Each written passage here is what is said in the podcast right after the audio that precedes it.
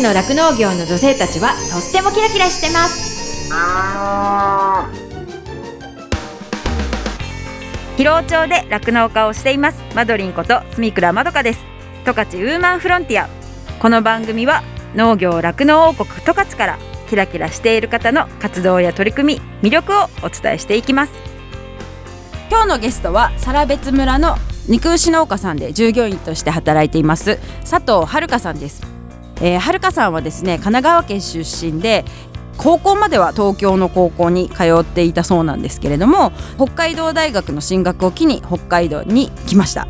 そして就職はですね種苗会社に勤めていて種苗会社のが持っている研究農場で牛のお世話をしていたそうです、えー、2020年にご結婚されてでご主人と一緒に更別村へ移住してそしてただいま夫婦でね肉牛農家の新規収納を目指して研修中です。でその本当に牛さんが可愛くて好きっていうところだったりだとかいろいろな話を聞いたのでぜひ楽しみに聞いていただきたいと思います。十勝ウーマンフロンティア。この番組は JA 広尾北海道酪農のサポーター日展配合飼料公園のゼノアック日本全薬工業 JA ネットワーク十勝。十勝ごちそう共和国。以上の提供でお送りします。日展配合飼料は酪農家の笑顔と乳牛の健康のためにこれからも北海道の酪農をサポートしていきます。人も動物も満たされて生きる喜びを日展配合飼料。動物未来見つめる広がる。ゼノアック日本全薬工業は動物が持っている未来の可能性を見つめ見出し。動物と人間との関係が今よりもっと輝かしく素晴らしいものに広がっていけるようチャレンジし続けます。十勝ウーマンフロンティア。十勝の酪農業の女性たちはとってもキラキラしてます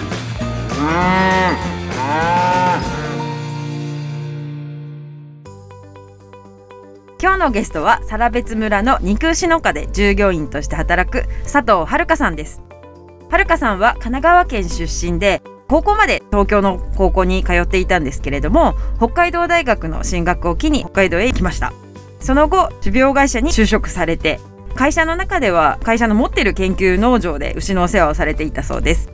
2020年にご結婚されて今はそのご主人とその2020年に更別村に移住してでただいまお二人で肉牛農家の新規収納を目指し奮闘中です。はるかさんはですね以前に出演いただいた本別町のあの畑作農家を始めるという田所優香さんともお友達でで優香さんからぜひご紹介したいというふうに勧められて今回この回となりました。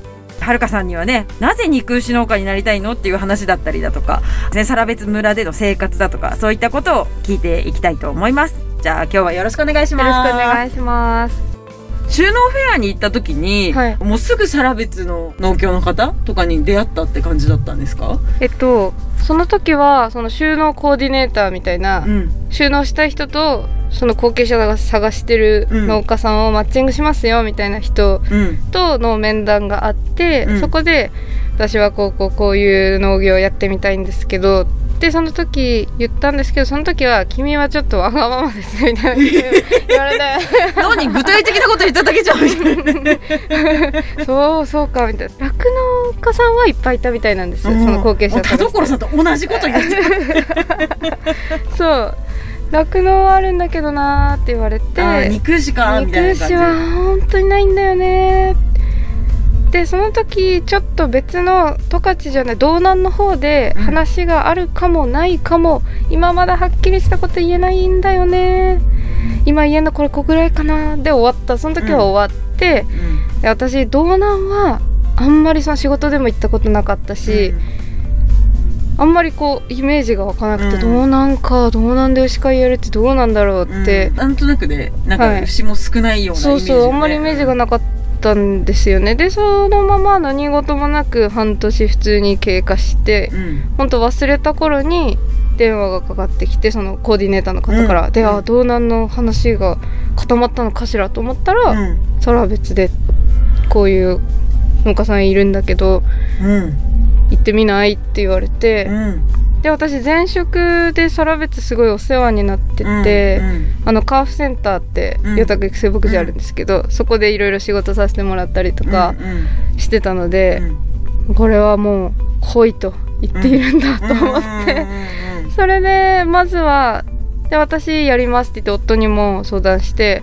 あじゃあ行ってみっかみたいな感じでうん。すごく軽いんですけど、行ってみっかみたいな感じ。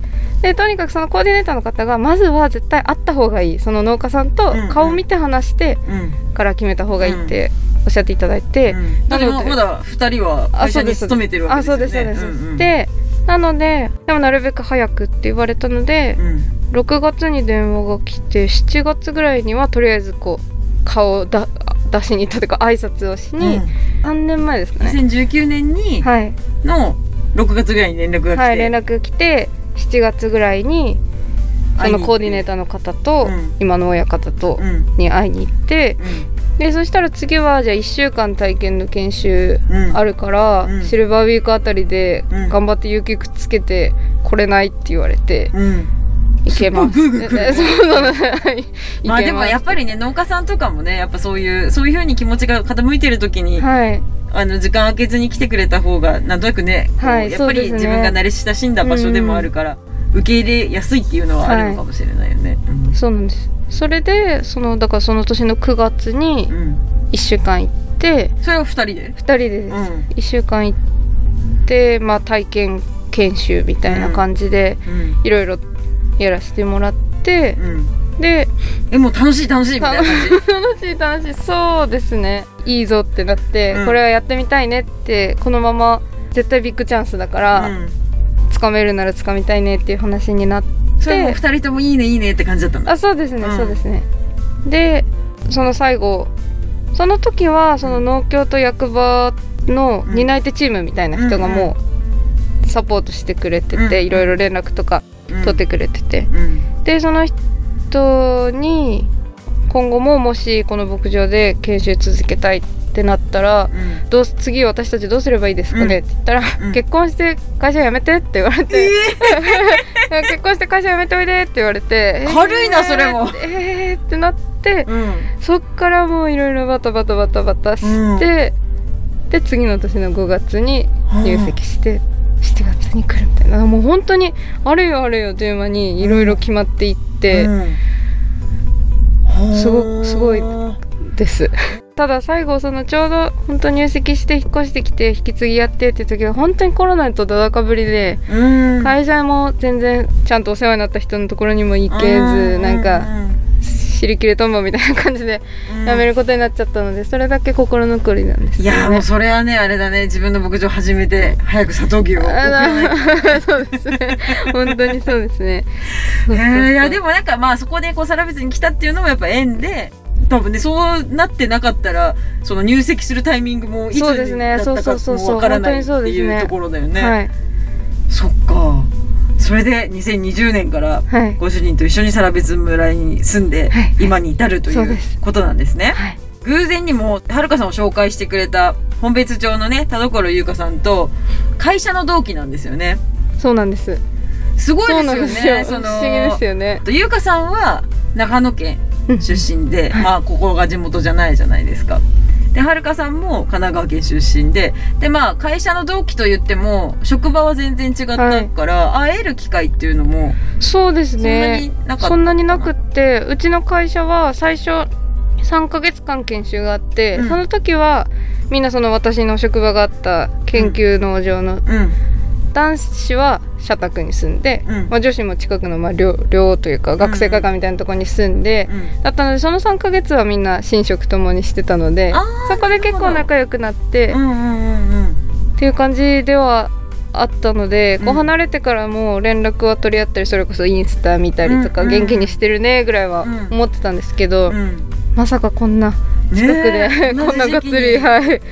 その十勝でね、はい。それぞれこうやりたい農業を始めようとしてるっていう意味ではねすごいご縁っていうかね、しかも結構十勝の人っていうか周りの農家さんもね地元がここっていう人たちが多いと思うから、はいやっぱそうやってこう話する上でというかねそのなんか農家あるあるみたいな話とかって、うんはいはい。なかなかこう馴染みがなかったりするけど、そういう話をねこう優香さんともできたりとかするとそこはそこでこうなんか、はいもうすごい。わかるわかるみたいな話もできるのかなそうですね。すごい支えになっててなかなか本当はコロナのあれもあって、うん。そのサラベツ内での集会みたいな集まりとかも全然なくって、うん。あーあんまりはい。だからその他の農家さんを紹介してもらったりとかっていう機もう会まだないので、うん。うん。本当そんな中で近くにいて何でも話せる友達がいるっていうのはうん。すごいありがたいですね。そうだよね、やっぱその慣れない生活でさやっぱなんとなくこうやりたいと思ってきてもさうまくいかなくなったりとか、うん気持ちがちょっと落ち込む時とかって絶対あるから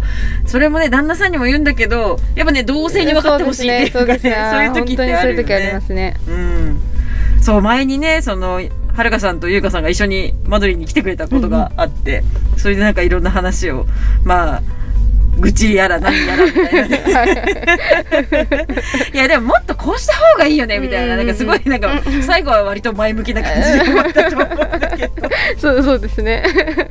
いや楽しかったです。ねえいやはいでもそうやってあそうそうそれで聞いてたらさはるかさんは前にねラクダ女性サミットに来たことがあるんですもんね。はいはいそうなんです。ちょうど2017年の一番最初の開催した第1回目のサミットに職場から来たね。職場から来ましたね。その時も自分の部署うん。研究のチームは女性私だけで、うんうん。結構孤軍奮闘までいかないけど、うん。あのいろいろこう最初は来た時はうん。女子トイレなかったり、うんうん。女性の更衣室なかったりして、うん。でもなんか野田さんが言わなきゃあ旧姓です野田さんが言わなきゃ変わんないよみたいなこと言われたりしてなんで私が言わなきゃ変わんないのよ、うん。と思ったりいろいろ考えて、うん。その女性の在り方男女の畜産業界の中でうん。の男性と女性の在り方についていろいろ考えてた時だったので、うん。その時にそのマドリンさんが一人で立派にやられててでその桜会作って女性サミットもやるっていうのを見てあすごいこんなことできる女性いるんだと思ってうございます行ってみようと思っていやでもなんかそうやってそのね自分もこう企画してる側だけどその時に来てくれた人本当にね全員をなんか把握しきれてるわけではないから逆にこう言ってくれてすごい嬉しかった。そうなんだみたいな。そうああと思って。そうなんです。最初えっと以前あの NHK のテレビ出られましたよね最近。あはい。でなんかその話を親方が、あの運転手さんの高木さんと知り合いだから、あーはいはいはい。今度あのうんちゃんテレビ出るらしいぞって言って えー、そうなんですかってなんかそう。でなんか疲労の住倉さんがって言って女性の酪農家さんでその話でって言ってうん。うん？と思ってあそ私すみません。疲労にいらっしゃるって知らなかったので、あそそんうな近いって知らなかったので。あそうなんだね。そうそう、それでテレビ見て、あ、マドリンさんじゃんってなって、あ、広尾に住んでるんだって、もう全然会いに行けるじゃんとか言ってう、んうん。一人で盛り上がってたんですけど、うんそしたらちょうどその優香ちゃんから、その、女子会とかのうん。お誘いとかもあったりして、あ、マドリンさんに会えるってなって、うん。これも不思議な。本当ですね。びっくりしました、あそうそう意外とつながってる人いたりするんだよね。そうちもなんか牛とかを運んでくれてる運転手さんがねはるかさんの働いてる農家さんにも行ったりとかしててでなんかあちなみに明日来るわ。さあ明日は更新の入木がああるのよろしくお伝えくださ。で、はいい、言っとくわ、はい。そしたら聞いてくれるかもしれない。はい。そうそうやってやっぱね十勝でいろいろやっていると何かかんかでこう、うんうん。例えば乳牛だとか酪農とかあのに肉牛って畜産、はい。とかそうやってこう業界は違ってもどっか国家でつながるところがあるから、なんかそこはそこである意味こう私はいいところの一つというかどっか国家でつながるところが私はちょっとほっこりするというか、うんうん。そういうところはあるなと思っているので。なんかね、また面白いことというか、十勝でね、こうもっとこういうことをした方がいいのにっていう女の子たちがいろいろ話をするるような場があったりするのもいいのかそうですなって思ったり。しますよね。うんうんそういう時はぜひ。はい。よろしくお願いします。はい。十勝ウーマンフロンティアはるかさんのお仕事のスケジュールでどんな感じなのかなって聞きたいんですけど。えっと、朝は6時出勤で、うんうん。まず6時に行ってその餌やり哺乳掃除うん。の定例の作業うをん。一通りやって、うん。それが終わると大体今7時過ぎぐらいなのでうん。一回家に帰ってきて、うなんだ。そうなんです。で、うん。朝ごはん食べてもうそれは何？行くのも二人で旦那さんとそうですそうで二人です2人で出勤しててそうです。私がまあここ子牛周りのあれこれやって旦那さん親牛の方とかはい。親牛とか育の牛ととかかやって、うんうん。そうですね。で一回帰ってきて朝ごはん食べて、うん。で9時過ぎぐらいにまた行行ってうん。で午前中はほんと除粉だとか除角だとうん。まかあ、そのね。牛の引っ越しとか、はい、うんそうそうそう。雑務を雑務というかその時その時の仕事やって、でまたお昼ご飯食べに帰ってきて、うん。で今は冬でそんな仕事ないので、まあ、畑お昼から、はい、うんお昼からは夕方の作業までお休みでうん。夕方は4時半ぐらいからかな、うんうん。やって6時までには終わるっていう感じ。ああでも結構あのーバッと集中作業してちゃんとこうご飯食べる時間とか、それもあってはいっていう感じだから、なんか結構そのね旦那さんとは違うお仕事してても、ね、一緒にご飯は食べられるとか、はいそう一緒に行き来もできるから、はい。そういう意味ではそうですね。ものすごい長い間一緒にいますね。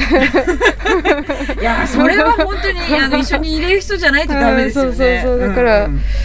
仲良くしようと思っていやでもなんかその都度その都度でその自分の仕事のことを話せるよね。あそうですね。はいもう本当。なんか昨日生まれた牛こうだったとか、あはいはい多分その生まれる場所にいるのは旦那さんが関わってることの方が多いんですよね。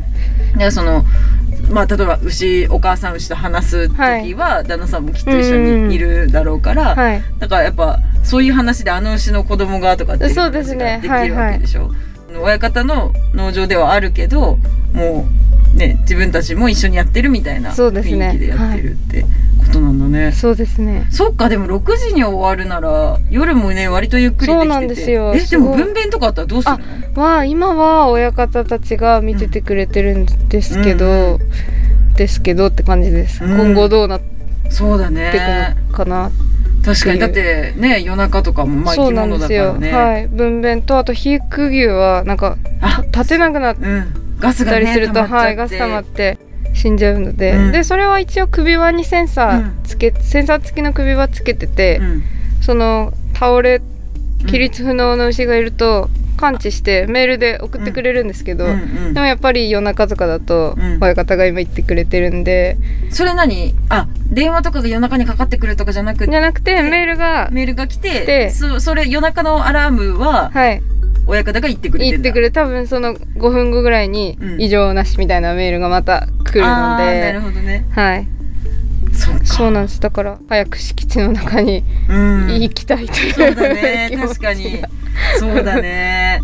そこ結構今いろいろね牛さんにもねいろんなセンサーとかつけられてて、はいはいね。乳牛とかにもそういうのがつけられるっていうのがあるんですけどそのいろんなことを教えてくれるんですよね。その発情が来たっていうことだったりだとか、なんか体調が良くない餌の食いが悪いよっていうこともそうだけど、そのね肉になるっていう牛は横たわって寝てしまうとお腹にガスが溜まってお腹が膨らんできちゃうんですよね。そうでするともう牛が立てなくなってしまって、そのまま死んでしまうっていう場合もあったりするので結構そこも気を使うところですね。ね、はい、でも多分そういうセンサー付きのこう首輪みたいなのがあの結構最近いろんな肉牛農家さん使っててで結構夜中でも助けに行ってそれでこう多分その効率よくねあのお仕事できている方たくさんいるんじゃないかなって。はい、そう夜中の見回りなくなってだいぶ楽だとは親方も言ってるので、うんうんだからやっぱねそこはコストかけてもいいところっていうかね、人数の少ないところでね牛さんいっぱいいる農家さんではすごい大事なのかなっていうふうに思いますよね。でねそう分娩もねそう大変ですよ。そうですよね。うちも昨日の夜中ありましたいわやーお疲れ様でした。カメラが見たらうわ足出てると思って、ね。いやー。そうなんですよ。だそういう意味で、まあいろんなね、こう便利なものを使いながらも、やっぱ人が助けてあげなきゃいけない時もあるから、はい。だからそういう意味では気を張るというか、やっぱ生き物相手ですからね。実際の作業時間が少ないとかね、はい。早い時間に終わっても、やっぱそういうところに気を使うとか、ちょっと産みそうだなっていう判断をはい。つけられる目があるかっていうのもやっぱ大事だし、そういう意味ではね、まだまだこう、自分自身もだけど、もっともっとこう、そういう判断ができるような目になりたいなとかっていうふうには思います。思いますね本当にまだえまだ。そこはやっぱ親方さすがだなと思っいたり思いますね。そうですね。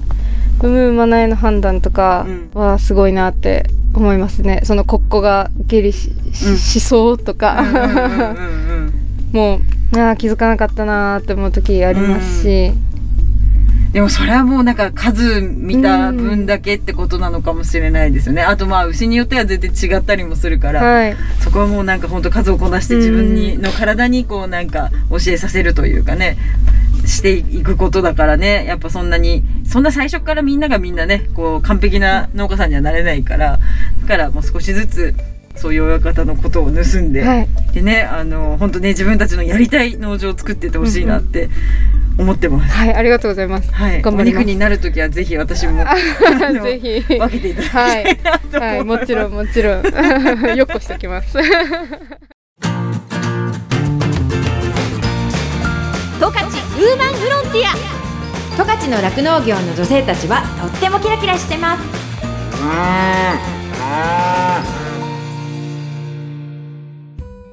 エンディングです。この番組のブログもありますので、FM ジャガのホームページからチェックしてくださいね。再放送は毎週火曜日の夜7時から7時半です。放送後は YouTube、そしてポッドキャストでも聞くことができます。十勝ウーマンフロンティアで検索してくださいね。感想やご意見もメッセージとしてお待ちしています宛先はですねメールで jaga.jaga.fm jaga.jaga.fm になってますこの後はこの番組を支えてくださっているスポンサーさんからの大事なお知らせタイムです。最後まで聞いてくださいね。十勝ウーマンフロンティア。ここまではマドリンこと住倉まどかがお送りしました。どうもありがとうございました。JA 目室からのお知らせです。JA 目室の直売所。目室ファーマーズマーケット愛妻屋では8月5日金曜日。毎年恒例のスイートコーン祭りを開催いたします。午前10時からは店外特設会場においておよそ1000本のゆでとうもろこしの販売を行います。また店内では旬を迎えたとうもろこしのほかトマトブロッコリーきゅうりピーマンナスキャベツなどおなじみの野菜からスーパーではあまり見ることのできない生産者一押し野菜を販売します。なおイベント当日は株式会社日本ハムファイターズマスコット BB が参加予定となっております。目室ファーマーズマーケット愛妻屋はこれからも地元の人に地元の美味しい野菜を食べていただきたいという思いで愛情を込めて育てた十勝目室の新鮮野菜を自信を持ってお届けしていきます。生産者スタッフ一丸となって愛妻屋を運営していきますので皆様のご来店をお待ちしております。目室ファーマーズマーケット愛妻屋の今年度の営業期間は11月末までの予定です。営業時間は午前9時から午後5時まで。ただし11月4日金曜日以降は午後4時までとなります。定休日は月曜日と木曜日です。なお新型コロナウイルス感染拡大防止対策のためご来店の際にはマスクの着用をお願いいたします。皆様のご協力をお願いいたします。JA 目室から目室ファーマーズマーケット愛妻屋のお知らせでした。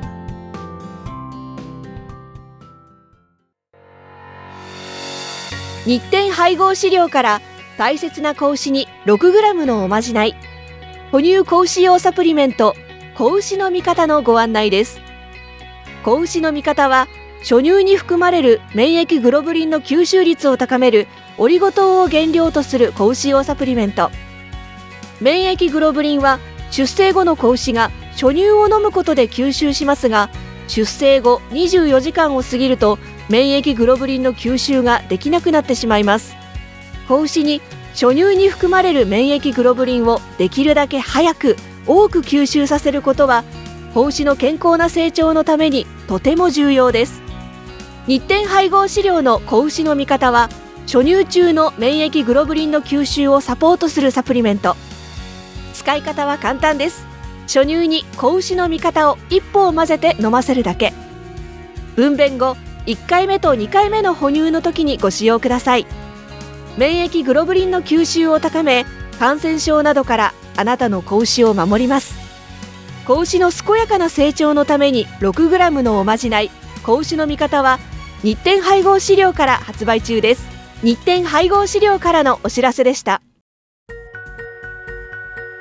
JA 疲労からのお知らせです。疲労町では新規就農希望者を募集しています。現在疲労町の酪農家の半数以上が新規就農者によって経営されており道内有数の新規就農受け入れ地域となっています。将来酪農家になりたい。動物が好き。酪農に興味があるなど。まずは農業のきっかけを疲労町から始めてみませんか？大切なのは酪農をしたい。酪農経営をするという夢を諦めないことです。サンタの町疲労町があなたの夢を応援します。詳しくは JA 疲労内の疲労町担い手センター。電話番号01558の2121までお問い合わせください。広尾町は新規収納を目指す皆さんをお待ちしています。JA 広尾からのお知らせでした。私自身もですね広尾町で酪農していてその仕事自体はそのまあ、冬はね寒かったりとかあと大雨が大変とか大雪が大変とかすごい大変なこともいっぱいあるんですけれどもそれでも頑張ろうっていうふうにさせてくれる牛たちとあと一緒にこう頑張れる仲間がいるっていうのがすごく大きくってそういう仲間がいるからこそ続けていきたいしここに住んでいきたいなっていうふうに感じれたところでもあるのでその人の温かさが自慢の疲労町でねぜひたくさんの人に酪農を始めてほしいなっていうふうに思ってています。動物未来見つめる広がる。ゼノアック日本全薬工業は動物が持っている未来の可能性を見つめ見出し。動物と人間との関係が今よりもっと輝かしく素晴らしいものに広がっていけるようチャレンジし続けます。日展配合飼料は酪農家の笑顔と乳牛の健康のためにこれからも北海道の酪農をサポートしていきます。人も動物も満たされて生きる喜びを。日展配合資料。十勝ウーマンフロンティア。この番組は JA 疲労北海道酪農のサポーター。日展配合資料。公園のゼノアック。日本全薬工業。JA ネットワーク。十勝。十勝ごちそう共和国。以上の提供でお送りしました。